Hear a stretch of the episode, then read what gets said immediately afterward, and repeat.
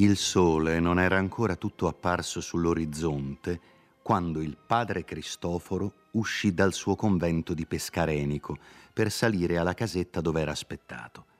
È Pescarenico una terricciola sulla riva sinistra dell'Adda, o vogliam dire del lago, poco discosto dal ponte.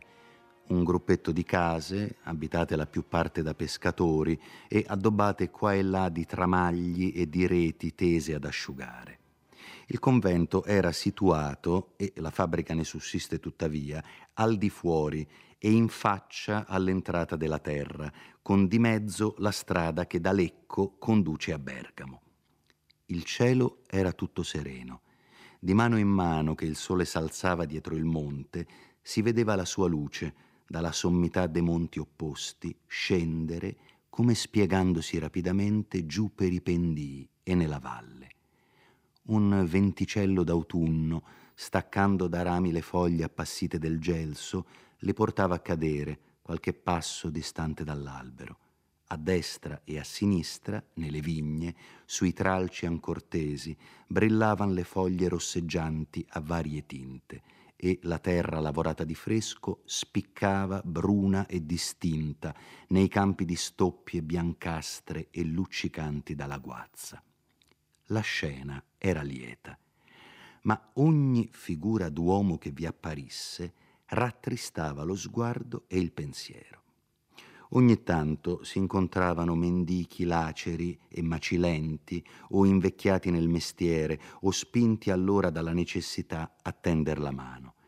Passavano zitti accanto al padre Cristoforo, lo guardavano pietosamente e benché non avesser nulla a sperare da lui, giacché un cappuccino non toccava mai moneta, gli facevano un inchino di ringraziamento per l'elemosina che avevano ricevuta o che andavano a cercare al convento. Lo spettacolo dei lavoratori sparsi nei campi aveva qualcosa d'ancor più doloroso. Alcuni andavano gettando le loro semente, rade, con risparmio e a malincuore, come chi arrischia cosa che troppo gli preme. Altri spingevan la vanga come a stento e rovesciavano svogliatamente la zolla. La fanciulla scarna, tenendo per la corda al pascolo la vaccherella magra stecchita, guardava innanzi e si chinava in fretta a rubarle per cibo della famiglia qualche erba di cui la fame aveva insegnato che anche gli uomini potevano vivere. Questi spettacoli accrescevano a ogni passo la mestizia del frate, il quale camminava già col tristo presentimento in cuore d'andare a sentire qualche sciagura. Ma perché si prendeva tanto pensiero di Lucia e perché al primo avviso s'era mosso con tanta sollecitudine come a una chiamata del padre provinciale? E chi era questo padre Cristoforo? Bisogna soddisfare a tutte queste domande. Il padre Cristoforo era un uomo più vicino ai 60 che ai 50 anni. Il suo capo raso, salvo la piccola corona di capelli che vi girava intorno secondo il rito cappuccinesco, s'alzava di tempo in tempo con un movimento che lasciava trasparire un non so che d'altero ed inquieto, e subito s'abbassava per riflessione d'umiltà. La barba, bianca e lunga, che gli copriva le guance e il mento, faceva ancor più risaltare le forme rilevate della parte superiore del volto, alle quali un'astinenza, già da gran pezzo abituale, aveva assai più aggiunto di gravità che tolto d'espressione.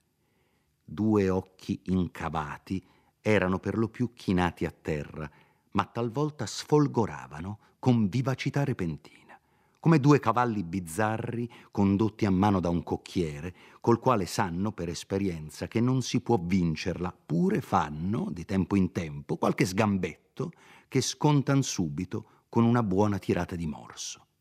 Il padre Cristoforo non era sempre stato così, né sempre era stato Cristoforo. Il suo nome di battesimo era Lodovico era figliuolo di un mercante che nei suoi ultimi anni, trovandosi assai fornito di beni e con quell'unico figliuolo, aveva rinunziato al traffico e s'era dato a vivere da signore.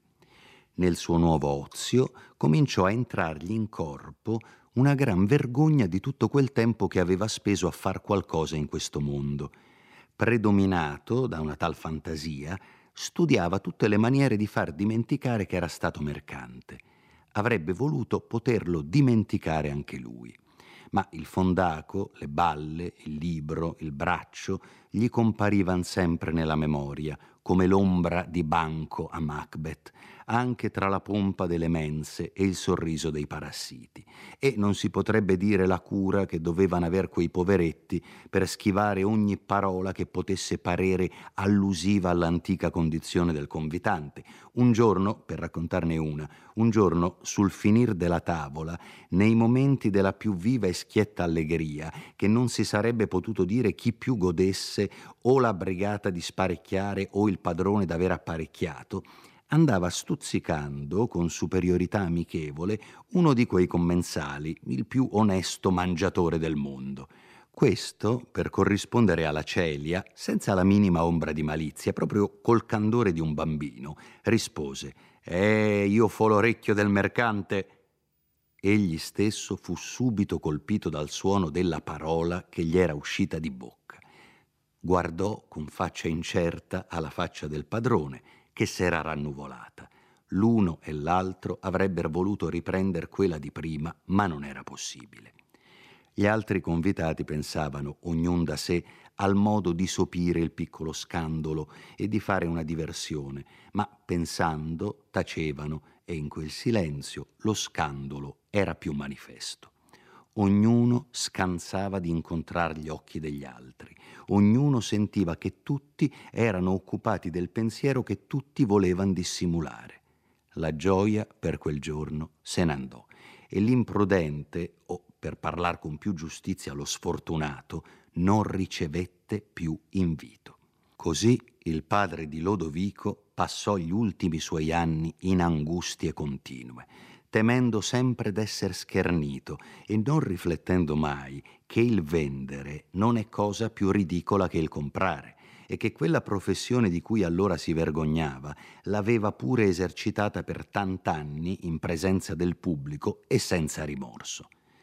Fece educare il figlio nobilmente, secondo la condizione dei tempi, e per quanto gli era concesso dalle leggi e dalle consuetudini gli diede maestri di lettere ed esercizi cavallereschi e morì, lasciandolo ricco e giovinetto. Lodovico aveva contratte abitudini signorili e gli adulatori, tra i quali era cresciuto, l'avevano avvezzato ad essere trattato con molto rispetto. Ma quando volle mischiarsi coi principali della sua città, trovò un fare ben diverso da quello a cui era accostumato e vide che a voler essere della lor compagnia come avrebbe desiderato, gli conveniva fare una nuova scuola di pazienza e di sommissione, star sempre al di sotto e ingozzarne una ogni momento.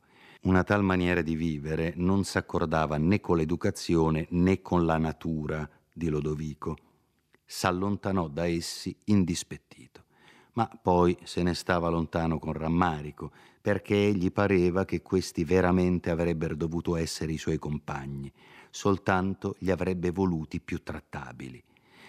Con questo misto di inclinazione e di rancore, non potendo frequentarli familiarmente e volendo pure aver che far con loro in qualche modo, s'era dato a competer con loro di sfoggi e di magnificenza, comprandosi così a contanti inimicizie, invidie e ridicolo.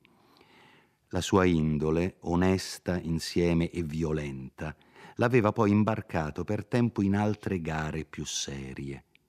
Sentiva un orrore spontaneo e sincero per l'angherie e per i soprusi orrore reso ancor più vivo in lui dalla qualità delle persone che più ne commettevano alla giornata, che erano appunto coloro coi quali aveva più di quella ruggine.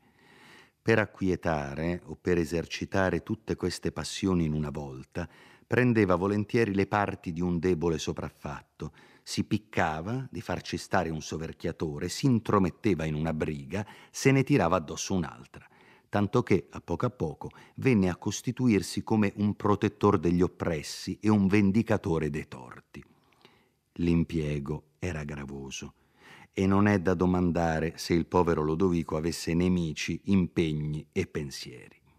Oltre la guerra esterna era poi tribolato continuamente da contrasti interni, perché a spuntarla in un impegno, senza parlare di quelli in cui restava al di sotto, doveva anche lui adoperare raggiri e violenze che la sua coscienza non poteva poi approvare. Doveva tenersi intorno un buon numero di bravacci e così per la sua sicurezza, come per averne un aiuto più vigoroso, doveva scegliere i più arrischiati, cioè i più ribaldi, e vivere co birboni per amor della giustizia. Tanto che più d'una volta, o scoraggito dopo una trista riuscita o inquietato per un pericolo imminente, annoiato del continuo guardarsi, stomacato della sua compagnia, in pensiero dell'avvenire, per le sue sostanze che se n'andavano di giorno in giorno in opere buone e in braverie, più d'una volta gli era saltata la fantasia di farsi frate, che a quei tempi era il ripiego più comune per uscir d'impicci. Ma questa, che sarebbe forse stata una fantasia per tutta la sua vita, divenne una risoluzione a causa d'un accidente, il più serio che gli fosse ancora capitato. Andava un giorno per una strada della sua città, seguito da due bravi e accompagnato da un tal Cristoforo, altre volte giovine di bottega e, dopo chiusa questa, diventato maestro di casa. Era un uomo di circa 50 anni, affezionato dalla gioventù a Lodovico, che aveva veduto nascere e che, tra salario e regali, gli dava non solo da vivere, ma di che mantenere e tirar su una numerosa famiglia.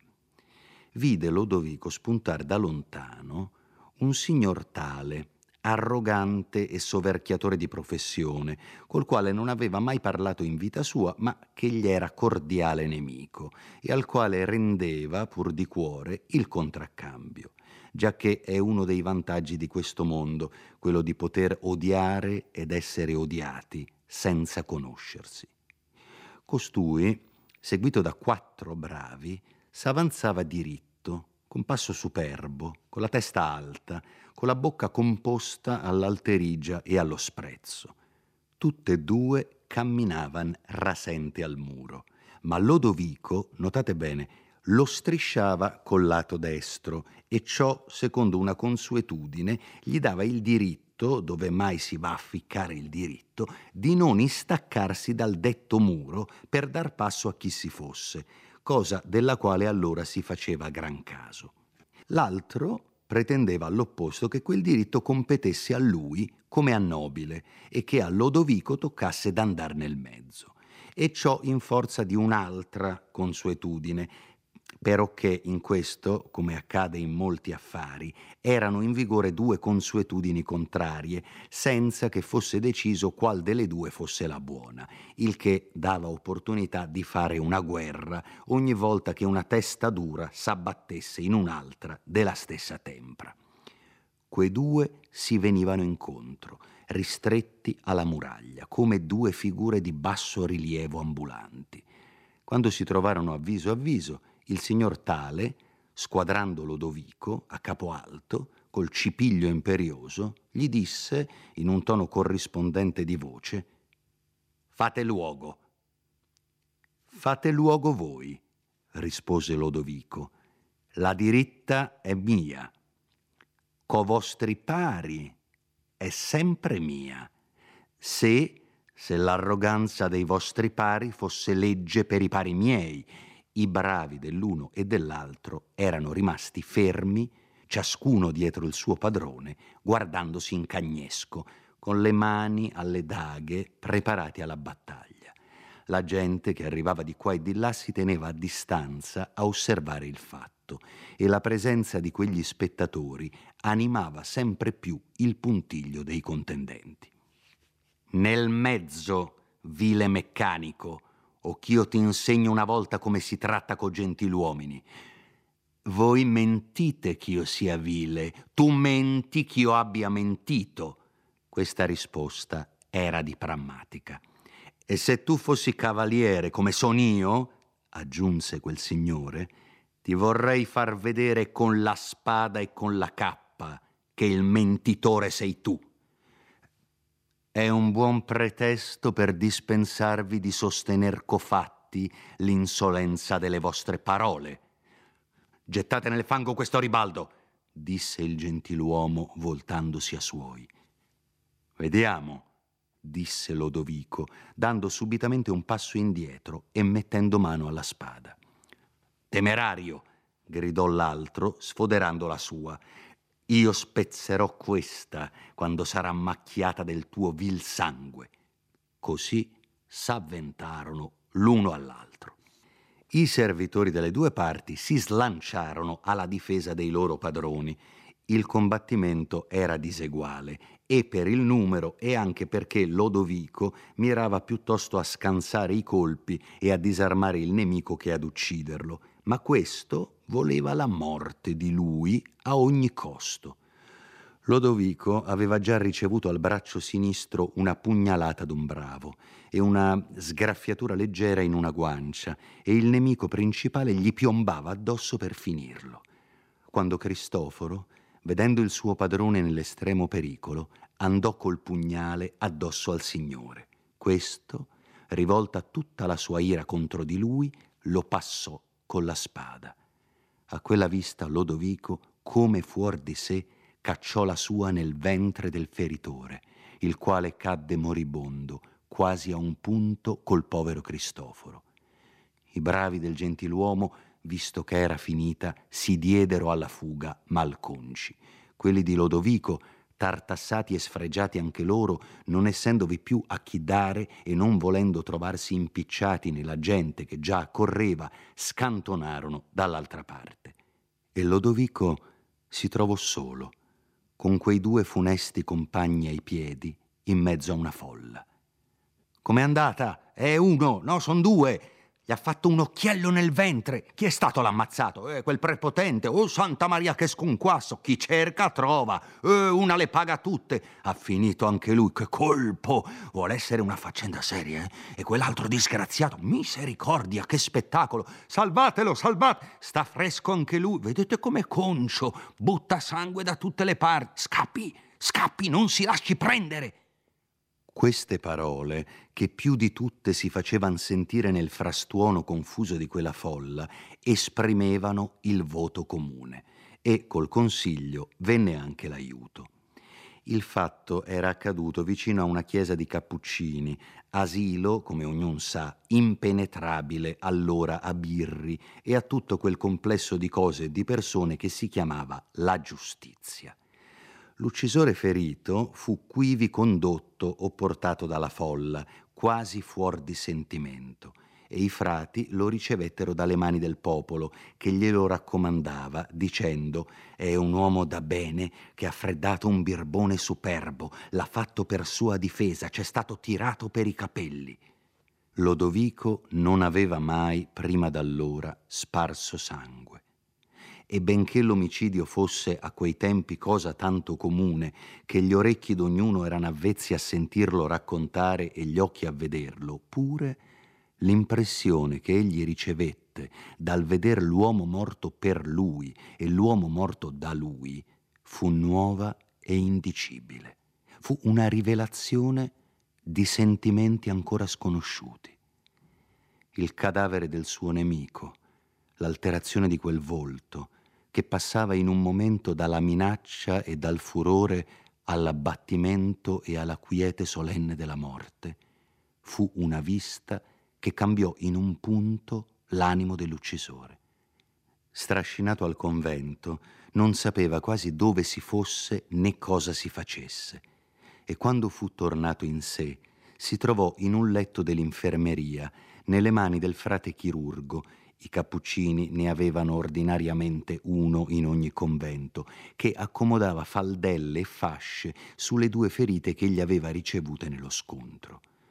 Un padre, il cui impiego particolare era ad assistere i moribondi e che aveva spesso avuto a rendere questo servizio sulla strada, fu chiamato subito al luogo del combattimento. Tornato, pochi minuti dopo, entrò nell'infermeria e, avvicinatosi al letto dove Lodovico giaceva, Consolatevi, gli disse, almeno è morto bene e m'ha incaricato di chiedere il vostro perdono e di portarvi il suo. Questa parola fece rinvenire affatto il povero Lodovico e gli risvegliò più vivamente, più distintamente i sentimenti che erano confusi e affollati nel suo animo. Dolore dell'amico, sgomento e rimorso del colpo che gli era uscito di mano e nello stesso tempo un'angosciosa compassione dell'uomo che aveva ucciso. E l'altro domandò ansiosamente al frate. L'altro era aspirato quando io arrivai. Frattanto gli accessi e i contorni del convento formicolavano di popol curioso, ma giunta la sbirraglia fece smaltir la folla e si postò a una certa distanza dalla porta, in modo però che nessuno potesse uscirne inosservato. Un fratello del morto, due suoi cugini e un vecchio zio vennero pure, armati da capo a piedi, con grande accompagnamento di bravi, e si misero a far la ronda intorno, guardando con aria e con atti di dispetto minaccioso quei curiosi che non osavan dire gli sta bene, ma l'avevano scritto in viso.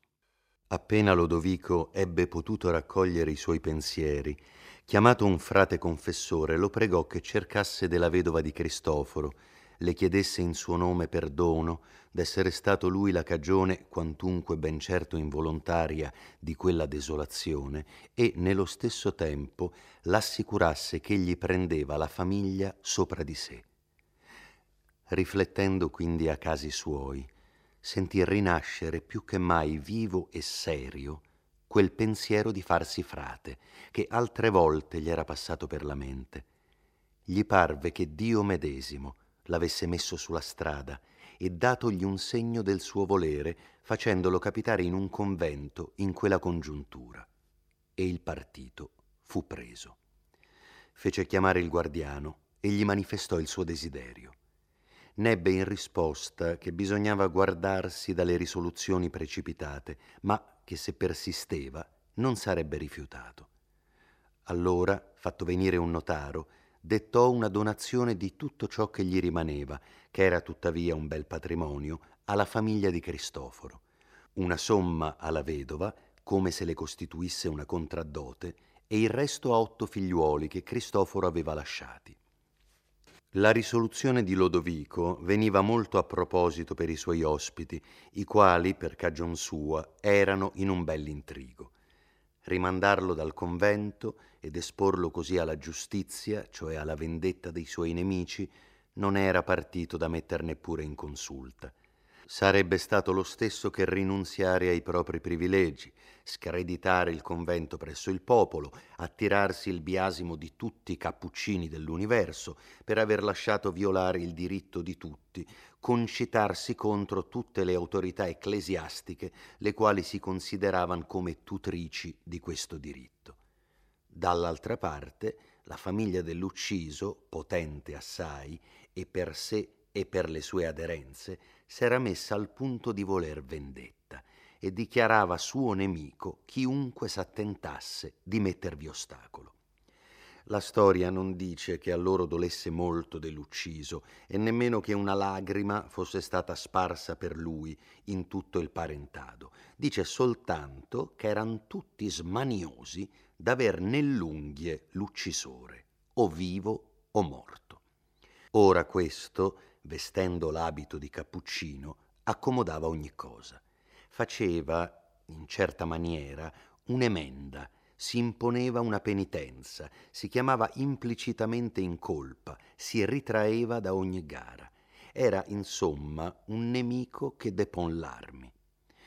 I parenti del morto potevano poi anche, se loro piacesse, credere e vantarsi che s'era fatto frate per disperazione e per terrore del loro sdegno e, ad ogni modo, ridurre un uomo a spropriarsi del suo, a tosarsi la testa, a camminare a piedi nudi, a dormir su un saccone, a vivere d'elemosina, poteva parere una punizione competente anche all'offeso il più borioso.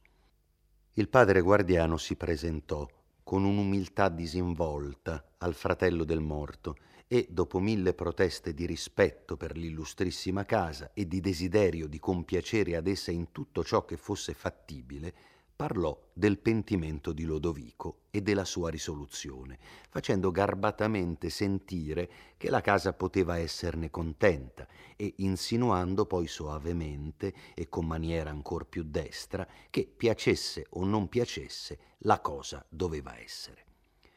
Il fratello diede in ismanie, che il cappuccino lasciò svaporare, dicendo di tempo in tempo è un troppo giusto dolore, fece intendere che in ogni caso la sua famiglia avrebbe saputo prendersi una soddisfazione e il cappuccino, qualunque cosa ne pensasse, non disse di no. Finalmente richiese, impose come una condizione, che l'uccisor di suo fratello partirebbe subito da quella città. Il guardiano, che aveva già deliberato che questo fosse fatto, disse che si farebbe, lasciando che l'altro credesse, se gli piaceva, esser questo un atto d'ubbidienza. E tutto fu concluso. Contenta la famiglia, che ne usciva con onore, contenti i frati, che salvavano un uomo e i loro privilegi, senza farsi alcun nemico, contenti i dilettanti di cavalleria, che vedevano un affare terminarsi lodevolmente, contento il popolo, che vedeva fuor d'impiccio un uomo ben voluto e che nello stesso tempo ammirava una conversione, contento finalmente e più di tutti, in mezzo al dolore, il nostro Lodovico, il quale cominciava una vita d'espiazione e di servizio, che potesse, se non riparare, pagare almeno il malfatto e rintuzzare il pungolo intollerabile del rimorso. Il sospetto che la sua risoluzione fosse attribuita alla paura l'afflisse un momento, ma si consolò subito col pensiero che anche quell'ingiusto giudizio sarebbe un gastigo per lui e un mezzo di espiazione. Così, a trent'anni, si ravvolse nel sacco e dovendo secondo l'uso lasciare il suo nome e prenderne un altro, ne scelse uno che gli rammentasse ogni momento ciò che aveva da espiare e si chiamò Fra Cristoforo. Appena compiuta la cerimonia della vestizione, il guardiano gli intimò che sarebbe andato a fare il suo noviziato sessanta miglia lontano e che partirebbe all'indomani. Il novizio si inchinò profondamente e chiese una grazia. Permettetemi, padre, disse, che prima di partire da questa città dove ho sparso il sangue d'un uomo, dove lascio una famiglia crudelmente offesa, io la ristori almeno dell'affronto, ch'io mostri almeno il mio rammarico di non poter risarcire il danno col chiedere scusa al fratello dell'ucciso e gli levi, se Dio benedice la mia intenzione, il rancore dall'animo. Al guardiano parve che un tal passo, oltre all'essere buono in sé, servirebbe a riconciliar sempre più la famiglia col convento e andò diviato da quel signor fratello ad esporgli la domanda di fra Cristoforo. A proposta così inaspettata, colui sentì, insieme con la maraviglia, un ribollimento di sdegno, non però senza qualche compiacenza. Dopo aver pensato un momento, venga domani, disse, e assegnò l'ora. Il guardiano tornò a portare al novizio il consenso desiderato. Il gentiluomo pensò subito che quanto più quella soddisfazione fosse solenne e clamorosa, tanto più accrescerebbe il suo credito presso tutta la parentela e presso il pubblico, e sarebbe, per dirla con un'eleganza moderna, una bella pagina nella storia della famiglia. Fece avvertire in fretta tutti i parenti che all'indomani, a mezzogiorno, restassero serviti, così si diceva allora, di venir da lui a ricevere una soddisfazione comune. A mezzogiorno il palazzo brulicava di signori d'ogni età e d'ogni sesso. Era un girare, un rimescolarsi di gran cappe, d'alte penne, di durlindane pendenti, un moversi librato di gorgiere inamidate e crespe, uno strascico intralciato di rabescate zimarre. Le anticamere, il cortile e la strada formicolavano di servitori, di paggi, di bravi e di curiosi. Fra Cristoforo vide quell'apparecchio, ne indovinò il motivo e provò un legger turbamento, ma dopo un istante disse tra sé, sta bene, l'ho ucciso in pubblico alla presenza di tanti suoi nemici, quello fu scandalo, questa è riparazione. Così, con gli occhi bassi, col padre compagno al fianco, passò la porta di quella casa, attraversò il cortile, tra una folla che lo squadrava con una curiosità poco cerimoniosa. Salì le scale e di mezzo all'altra folla signorile che fece ala al suo passaggio, seguito da cento sguardi, giunse alla presenza del padron di casa, il quale, circondato da parenti più prossimi, stava ritto nel mezzo della sala, con lo sguardo a terra e il mento in aria, impugnando con la mano sinistra il pomo della spada e stringendo con la destra il bavero della cappa sul petto. C'è talvolta nel volto e nel contegno d'un uomo un'espressione così immediata, si direbbe quasi un'effusione dell'animo interno, che in una folla di spettatori il giudizio sopra quell'animo sarà uno solo.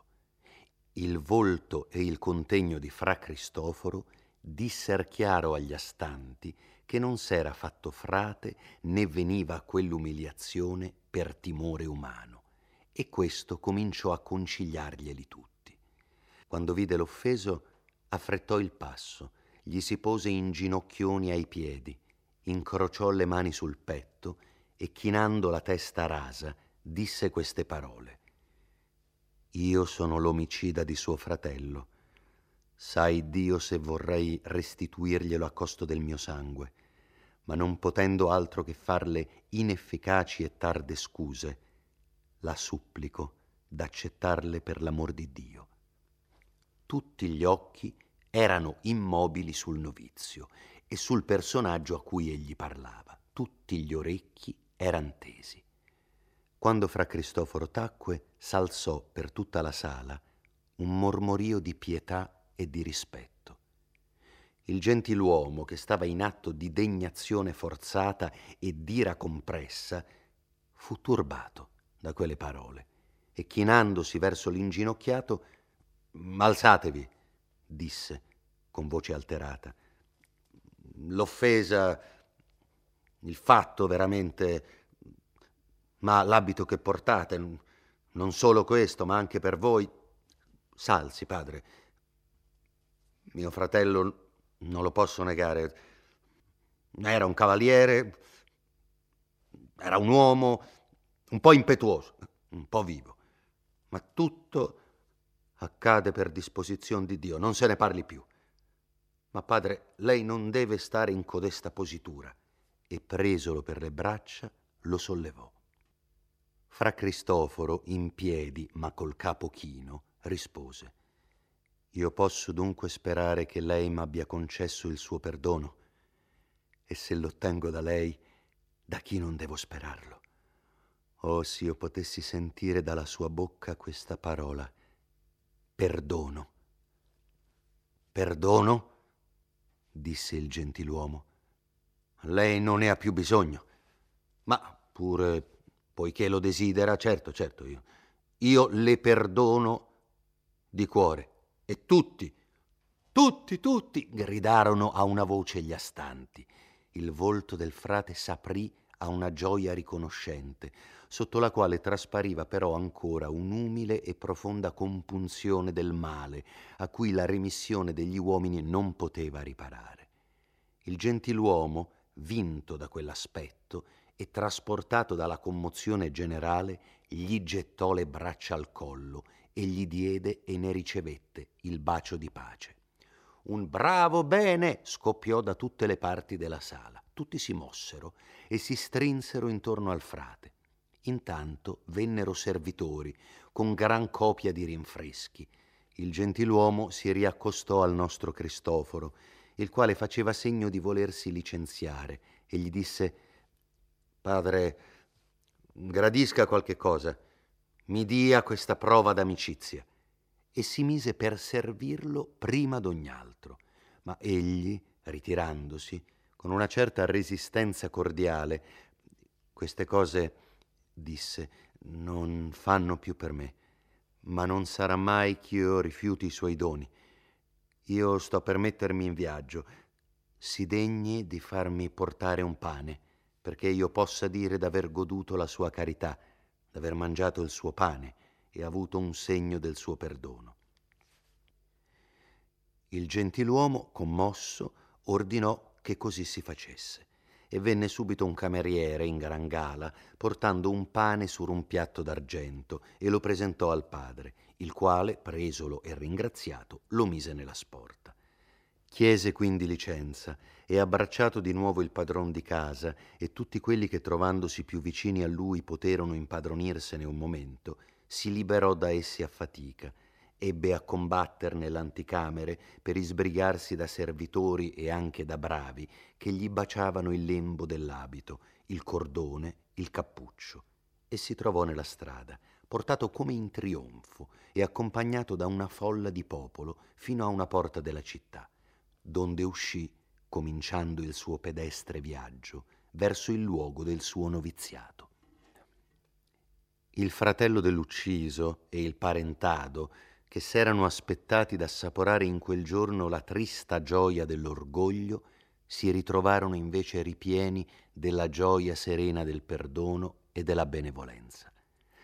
La compagnia si trattenne ancor qualche tempo con una bonarietà e con una cordialità insolita, in ragionamenti ai quali nessuno era preparato andando là. Invece di soddisfazioni prese, di soprusi vendicati, di impegni spuntati, le lodi del novizio, la riconciliazione, la mansuetudine furono i temi della conversazione e taluno, che per la cinquantesima volta avrebbe raccontato come il conte Muzio suo padre aveva saputo in quella famosa congiuntura far stare a dovere il marchese Stanislao, che era quel rodomonte che ognun sa, parlò invece delle penitenze e della pazienza mirabile di un fra Simone, morto molti anni prima. Partita la compagnia, il padrone, ancor tutto commosso, riandava tra sé con maraviglia ciò che aveva inteso, ciò che egli medesimo aveva detto, e borbottava tra i denti, Diavolo, don frate, bisogna bene che noi trascriviamo le sue precise parole. Diavolo d'un frate, se rimaneva lì in ginocchio ancora per qualche momento quasi quasi gli chiedevo scusa io che m'abbia ammazzato il fratello.